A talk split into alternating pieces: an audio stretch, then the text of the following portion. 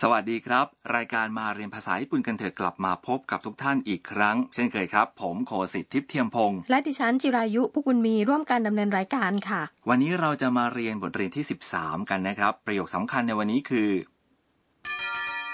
小説が好きです。 แปลว่า ชอบนวนิยายครับ ตัวละครหลักของเราในบทเรียนนี้คืออันนานักศึกษาต่างชาติจากไทยนะคะ วันนี้มีงานเลี้ยงที่หอพักนักศึกษาต่างชาติค่ะ ต่อไปเรามาฟังบทสนทนาครับ ประโยคสำคัญคือ 小説が好きです。 แปลว่า ชอบนวนิยายครับ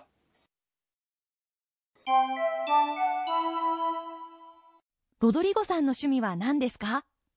読書です。特に歴史小説が好きです。へえ。新宿に新しい本屋ができましたよ。みんなで行きませんか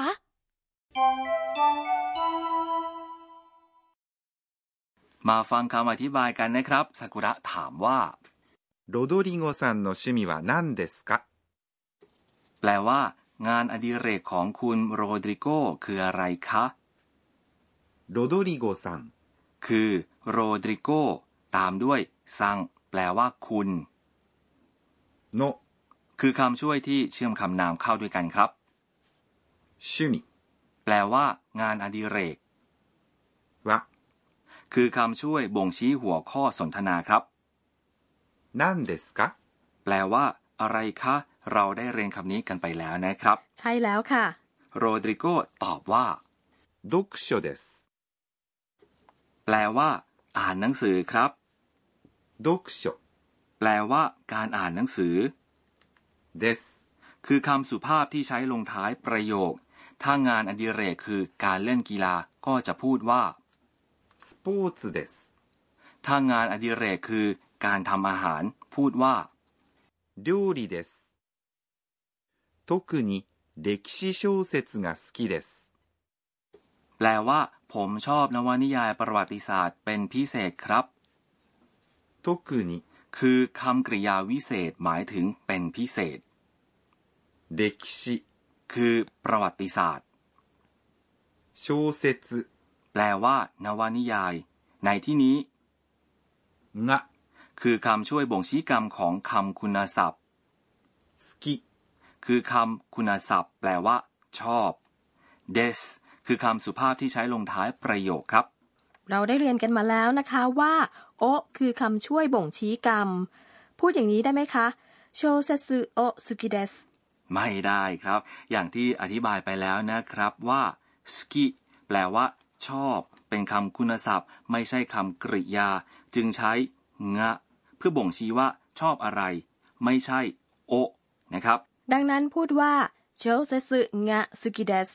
และเราใช้คำว่าสุกิเดสแปลว่า ชอบค่ะ เมื่อเราต้องการจะบอกใครบางคนว่า ฉันรักคุณได้ไหมคะ ได้สิครับ ลองเอาไปใช้ดูนะครับ ครับต่อไปไปฟังคำอธิบายกันนะครับซากุระพูดว่า へえ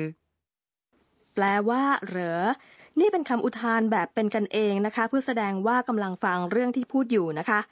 แล้วซากุระก็พูดต่อว่า 新宿に新しい本屋ができましたよ。 แปลว่า ร้านหนังสือใหม่ เปิดที่ชินจูกุนะคะ 新宿 คือชื่อย่านแห่งหนึ่งในกรุงโตเกียวครับ ค่ะ ชินจูกุเป็นย่านที่ตั้งที่ทำการของทางการกรุงโตเกียวนะคะ ย่านนี้เป็นย่านธุรกิจเต็มไปด้วยตึกสูงๆ ห้างสรรพสินค้าหลายแห่ง และร้านขายเครื่องใช้ไฟฟ้าค่ะ ครับ に คือคำช่วยที่บ่งชี้สถานที่ 新しい เป็นคำคุณศัพท์แปลว่า ใหม่ ขยายคำที่ตามมาคือคำว่า 本屋 แปลว่า ร้านหนังสือ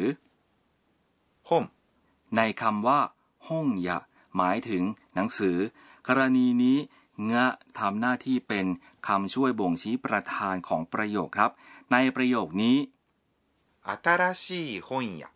ร้านหนังสือใหม่ คือประธานของประโยค できました แปลว่า เปิดแล้ว เป็นคำกริยารูปอดีตของ できます แปลว่า เปิด よ คือคำช่วยเราใช้คำนี้เมื่อบอกให้ผู้ฟังทราบในเรื่องที่ไม่ทราบมาก่อนครับ จากนั้นซากุระเสนอว่า みんなで行きませんか แปลว่า ทุกคนไปกันไหมคะ みんな แปลว่า ทุกคน で คือคำช่วยบ่งชี้วิธีช่องทางพิกัดหรือสถานที่ที่เกิดการกระทำในที่นี้นะครับ บ่งชี้ว่าซากุระกำลังแนะวิธีที่จะไปร้านหนังสือ みんなで แปลตรงตัวว่า โดยทุกคน 行きませんか แปลว่า ไปกันไหมคะ 行きません คือรูปปฏิเสธของ 行きます แปลว่า ไป ถ้าเราเติมกะที่ท้ายอิกิมาเซงและแปลงเป็นประโยคคำถาม จะแปลว่า ไปด้วยกันไหมคะ ถ้าเปลี่ยนคำว่า mas โดยผันคำกริยารูป mas ให้กลายเป็น มาเซงกะ คือการชวนให้คนอื่นทำอะไร ต่อไปไปฟังบทสนทนาการอีกครั้งนะครับ ロドリゴさんの趣味は何ですか読書です。特に歴史小説が好きです。へえ。新宿に新しい本屋ができましたよ。みんなで行きませんか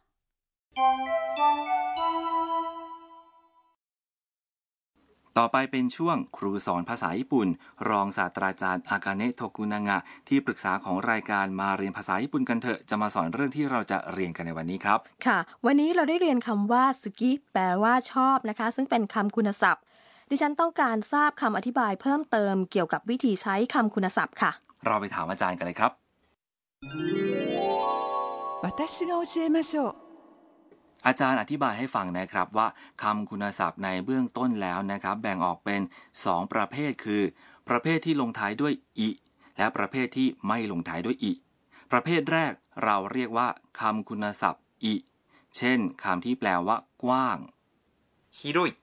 และใหม่ 新しい คำคุณศัพท์อยู่หน้าคำนามเพื่อขยายคำนามนั้นๆ ครับ เช่น หนังสือใหม่ 新しい本 สำหรับคำคุณศัพท์ที่ไม่ได้ลงท้ายด้วยอิ เติมนะเข้าไปเมื่อใช้คำคุณศัพท์นี้ขยายคำนาม ดังนั้นคำคุณศัพท์นี้เรียกว่าคำคุณศัพท์นะ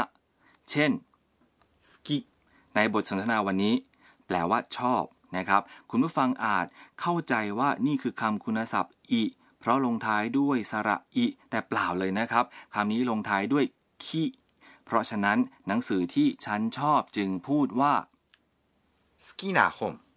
แต่มีการยกเว้นในบางกรณีนะครับคำคุณศัพท์ นะ บางตัวลงท้ายด้วยอิ แต่ใช้นะ เมื่อขยายคำนาม เช่นคำที่แปลว่า สวยหรือสะอาด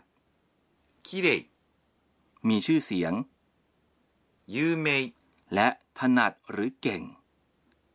得意 เพราะฉะนั้นถ้าจะพูดว่าหนังสือสวยก็ต้องไม่พูดว่าคิเดห้งแต่พูดว่า きれいな本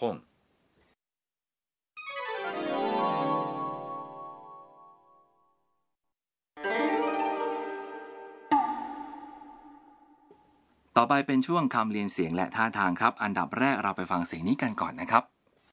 キラキラ เสียงลมเหรอคะ ไม่ใช่ครับ คิดาคิดาหมายถึงสิ่งที่ส่องประกายแวววาว เช่นดาวเปล่งแสงระยิบระยับครับ นอกจากนี้นะครับยังมีคำที่ใช้อธิบายบางอย่างที่สะอาดเป็นเงางาม หลังจากที่คนเช็ด หรือขัดถู ピカピカ คำนี้ใช้อธิบาย เช่น รองเท้าคู่ใหม่เอี่ยม แลดู ピカピカ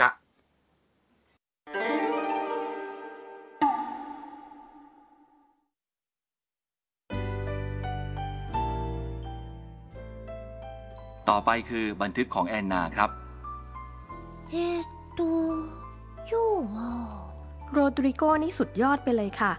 ดูเหมือนเขาอ่านนวนิยายภาษาญี่ปุ่นนะคะ ดิฉันจะพยายามเต็มที่จะได้อ่านมังงะญี่ปุ่นกับเขาบ้างค่ะ เป็นยังไงบ้างครับ คราวหน้านักศึกษาจะมาเก็บกวาดทำความสะอาดหลังจากงานเลี้ยงเลิกสำหรับวันนี้เวลาหมดลงแล้ว สวัสดีค่ะ